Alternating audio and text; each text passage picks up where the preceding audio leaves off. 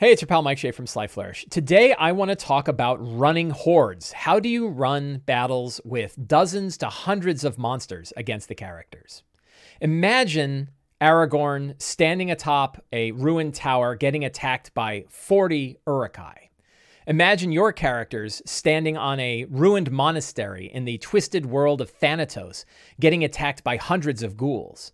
Or imagine they pull a skull capped lever and the ceiling opens up and 200 crawling claws fall down atop them. How do you, how do you run battles like this? How, who, how are you going to roll attack rolls or track the hit points on 200 monsters? Right? How do we do that? We're going to talk about that today. So, right up front, I want to offer you the best solution I've come up with for this. I'm going to talk about a lot of different ways to run hordes in your game, a lot of different systems that you can use. You're probably going to find one that you dig. I'm going to tell you about the one that, that I found works the best.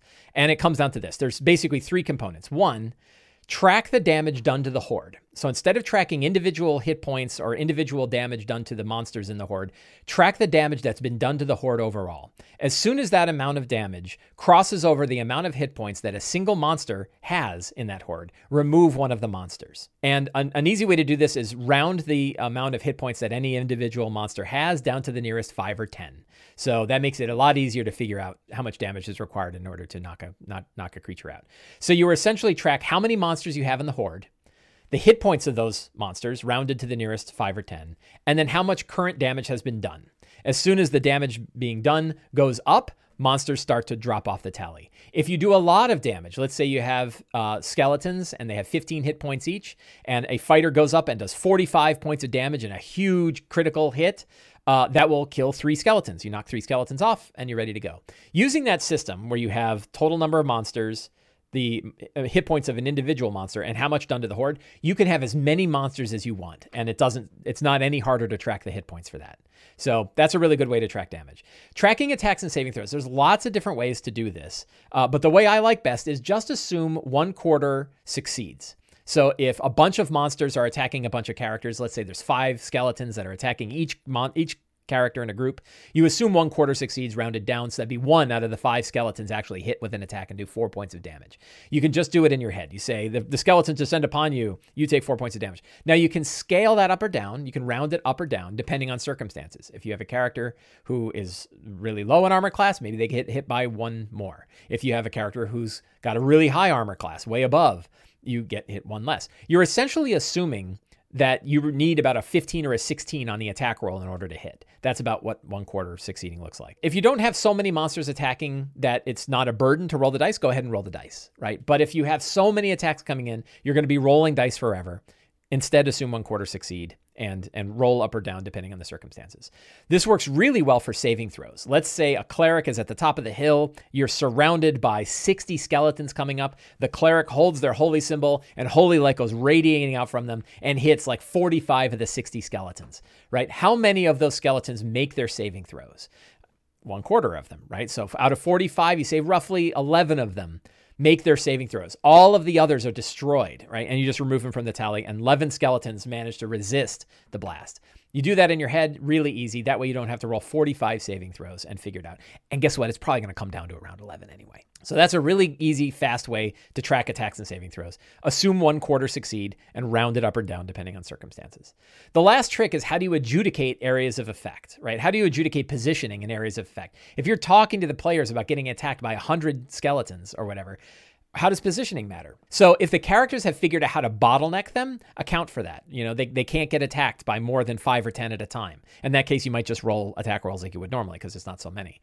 Uh, if the enemies have bows, though, maybe arrows are coming in and maybe that's a big deal. So if the characters have different positioning, they said we put our tanks up front and our weak people in the back, account for that and say the tanks are the ones getting attacked by the horde. The ones in the back are not getting attacked. Likewise, when they cast an area of effect, try to try to adjudicate how many you think would be in that area and you're going to round this way up because a lot of times hordes are packed together so fireballs are going to hit a whole lot of them so I, I, I, have some general ideas you know a five foot range probably hits about four A medium blast like a Burning Hands probably hits on the order of eight. A, a big area blast like a Fireball on the order of 16, but could be more. And then huge areas like Turn Undead, which has a great big radius, could be as many as like 32. Just figure it out, and you're going to err in favor of the characters. Choose more rather than less. We're going for huge, heroic action. Go with what's cool, right? Go with the thing that's going to build the most interesting kind of cinematic effect, which is usually more monsters rather than fewer. So why do we care about hordes? Fifth edition's rules, the D&D's D&D's rules are there to help us share stories with our friends, stories of high adventure. And one of the stories of high adventure, I brought up Aragorn standing on the hill while a whole horde of Uruk-hai are attacking him.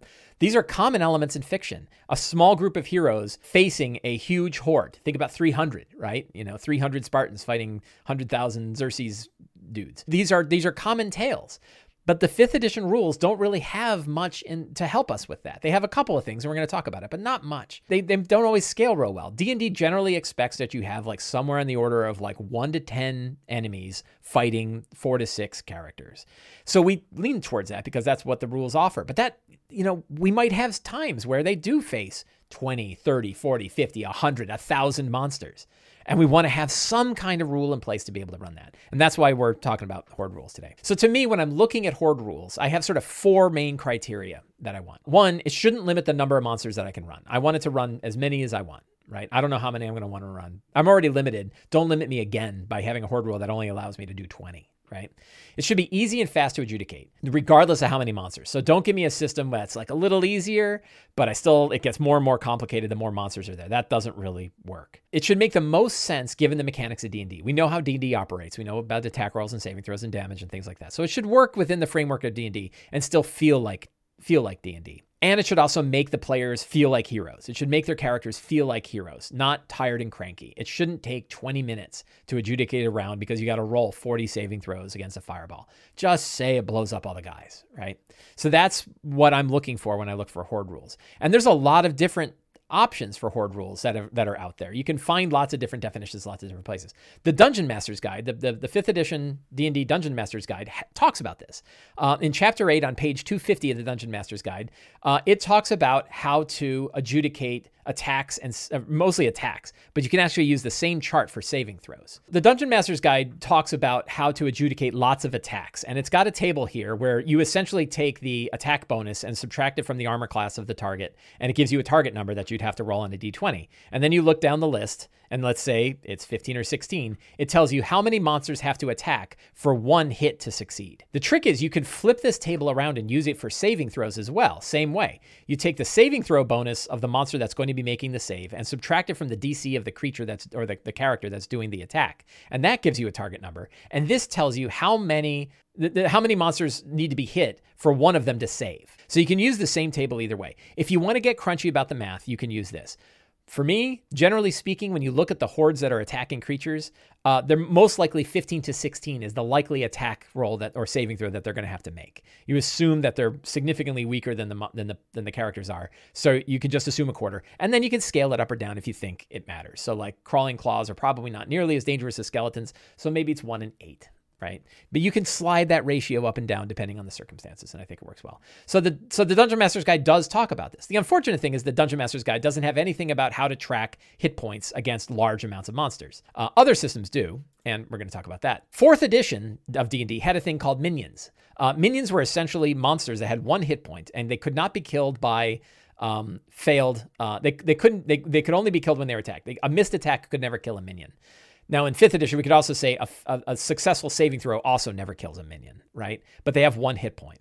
The nice thing about this one is you don't have to track hit points at all. There's no damage tally. You just, you know that if a creature takes damage, generally speaking, it dies on the assumption that it was actually attacked and hit. There's a little tricky bit about like, well, what about fireball? Like, if I throw a fireball at a bunch of minions, shouldn't they all die because they all have one hit point? Like, no, the ones that save don't die. And you're like, yeah, but they took 16 points of damage. I rolled a 32 point fireball, but they don't die. So there's still this cognitive breakdown about like, well, it took damage. And you're like, yes, it did take damage. The hit point is abstract. So it's a nice, simple option. A lot of people like it. I see this come up often, which is just just use minion rules and they work really well. My argument is it it overvalues low damage attacks. If I throw five uh, magic missiles and I spread them out, I'll kill five minions. And they undervalues big attacks like a fighter's cleaving sword, where they go in and they 45 points of damage. We're like, you killed one minion with one hit point. Congratulations, right? So it overvalues low damage attacks, it undervalues high damage attacks. There are a lot of options for single stat block hordes where you use like a bigger stat block to represent a lot of monsters. This is also very popular. You could, for example, reskin like a giant stat block, a hill giant stat block, to count as a bunch of goblins, right? So you're getting attacked by 20 goblins we're going to pack them together, call it a you call it a horde of goblins, but we're really we're using a hill giant stat block. That's okay, but again, you have this cognitive breakdown of like, well, if I fireball them, how many die? And you're like, I don't know. It took a bunch of damage.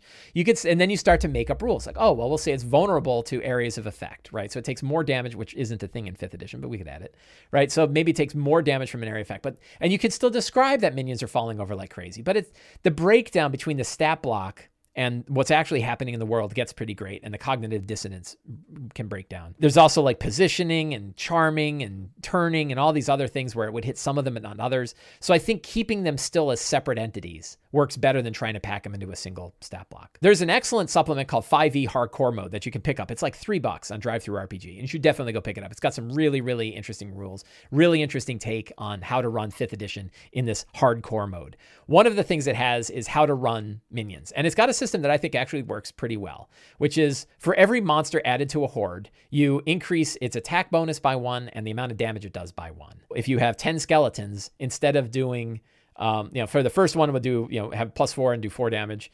You would say for for ten skeletons, it's plus thirteen to hit and does thirteen points of damage for ten skeletons, right?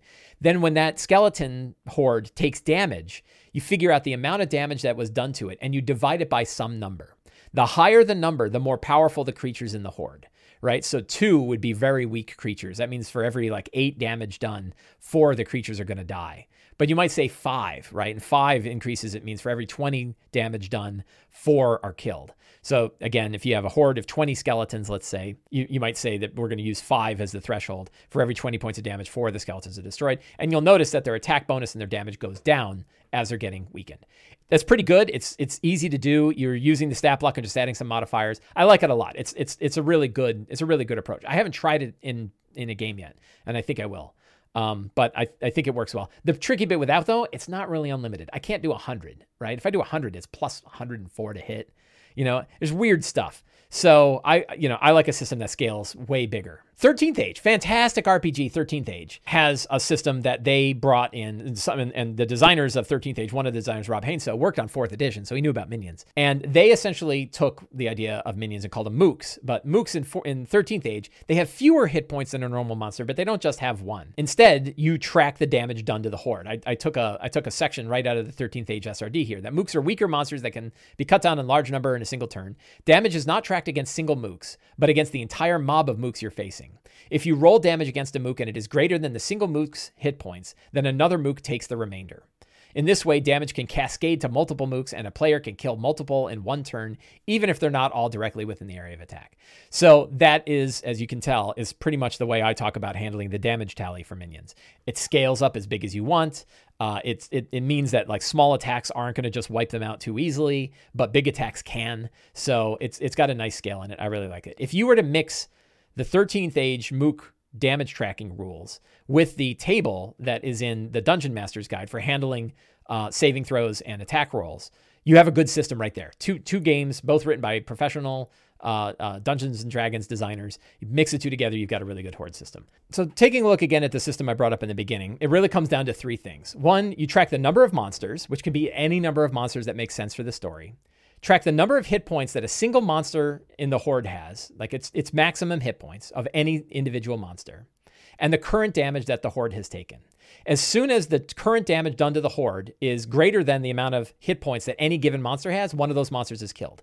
If it's double or triple the amount, three of the monsters are killed, right? So you can scale that up depending on how much damage they take. Round the monster hit points to the nearest five or 10. It makes it way easier to do the math in your head. When you're rolling a lot of attack rolls or a lot of saving throws, and it's more than you want to roll with dice, instead assume one quarter succeeds. Roll that up or down depending on the circumstances. So maybe it's one fifth, maybe it's one eighth, maybe it's half, depending on the circumstances. If they have advantage, like if you have hordes of wolves and they all have pack tactics, so they all have advantage, uh, maybe it's one out of two. right? If they're all at disadvantage for some reason, now maybe it's only one out of 10. So take that ratio and just slide it up or down to whatever feels about right. And that's how many save or that's how many succeed in their attacks.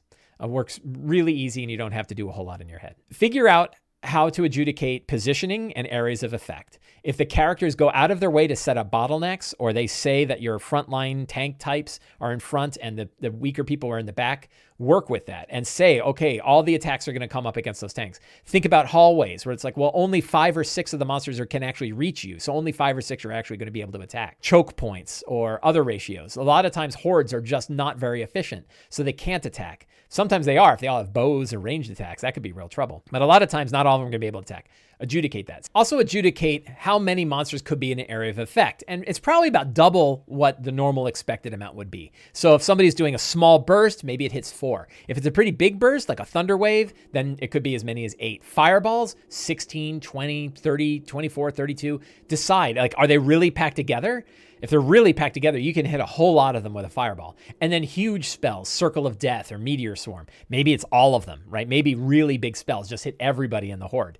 So you can decide how many should be hit. The main thing is adjudicate in favor of the characters. These are about their heroic moments, not them getting beat to death by a horde. It's about showing how powerful they are when fighting huge amounts of weak monsters. So lean in towards the characters. It really works. So there's some problems with this system, obviously. One is you're not really rolling attack rolls, so the damage can feel arbitrary. If you go around the table and say, the horde attacks you, you take four damage, you take four damage, you take four damage, you take four, they're like, you're not even rolling. You're just saying stuff, right? So it doesn't feel like a normal D&D kind of encounter because you're not rolling attack rolls. There's a couple ways to deal with that. I've, I've, I've looked at them. I've, they ended up not being things that I really wanted to use. But an example would be you could roll uh, two attack rolls for the horde, or for each group of the horde, like two attack rolls for each person that's getting attacked. And they would take either a quarter of the amount of damage they would normally be getting hit by per roll. It's okay. It's a little fiddly, and you're really just doing it to roll dice. And the and the end, it's either going to be really swingy and they're going to get hit for a whole lot, or they're going to hit for very little. It's easier, I think, to just assume uh, assume that a quarter are going to hit. Of, of the ones that are able to attack, a quarter of them are going to hit. If it's not so many that you can't roll the dice, just roll the dice, right? If you are in a crowded hallway and your main character can only get hit by five of them, go ahead and roll five attacks. It's fast. Always be using static damage, obviously. Do not roll for damage on hordes. There's, that should go without saying. If you can, roll the roll the attack rolls. Most of the time, it's going to be with big saving throws. Like how many are going to save against turn undead? And that's where you want to say, like maybe it's a quarter, maybe it's one fifth, one out of five, right? Round in favor of the characters. Yeah, so there are other issues. Uh, what if they get hit by an area of effect that doesn't do damage but does a status effect? Like maybe that you throw a sleep on them. Maybe they're hit by a hypnotic pattern. how do you handle that? Like, how, who wants to track, like, oh, well, this group got hit by hypnotic pattern, so they're all going to make saving? Just remove them from play. Just say that they're, those remain dancing around chasing butterflies for the rest of the battle. It doesn't matter, right? They're, they're weak. They're meant to be killed. If somebody's willing to blow a big spell just to do crowd control, let them really control the crowd by just removing those from play if a cleric casts turn undead and isn't destroying the undead, is just getting them to run, they run and you never see them again. Even when you're dealing with big areas of effect that don't do damage, you can kind of treat them just like damage. You basically just get rid of them. The same way can work with big spells like Fireball. Let's say that you throw a Fireball on a group of skeletons and you roll 26 points of damage, which means that the skeletons won't be killed if they make their save. It's easier if you just kill them all, right? So it's easier to say your Fireball explodes, you hit 24 skeletons, all 24 skeletons are blown to pieces. Way easier than rolling 24 saving throws and tallying up a bunch damage. I really like this system. I think it's I think it's the easiest system that I've used. I, I find it tremendously lazy, which as we know is a virtue for me. Uh, it handles any number of monsters. It is very easy to track. You don't really need any tools on hand. You don't need tables. You don't need calculators. You don't need anything else to figure it out. You can do it all in your head. And you can still run huge battles against lots of monsters. And that's important because that is a very common fantasy trope when our heroes are standing on a hill and there are hundreds of monsters coming and attacking them, you want to have some system in hand to be able to run that. I hope you found this video useful. If you did, please subscribe to the channel. If you really like what you're seeing and you want to help out, you can do so by going to patreon.com slash slyflourish and joining my, my joining my Patreon. Patrons get access to a whole bunch of exclusive guides and tools and tricks for making your D&D game easier. And I want to thank you very much. I hope you uh, enjoyed the video. Have a great day and get out there and play some D&D.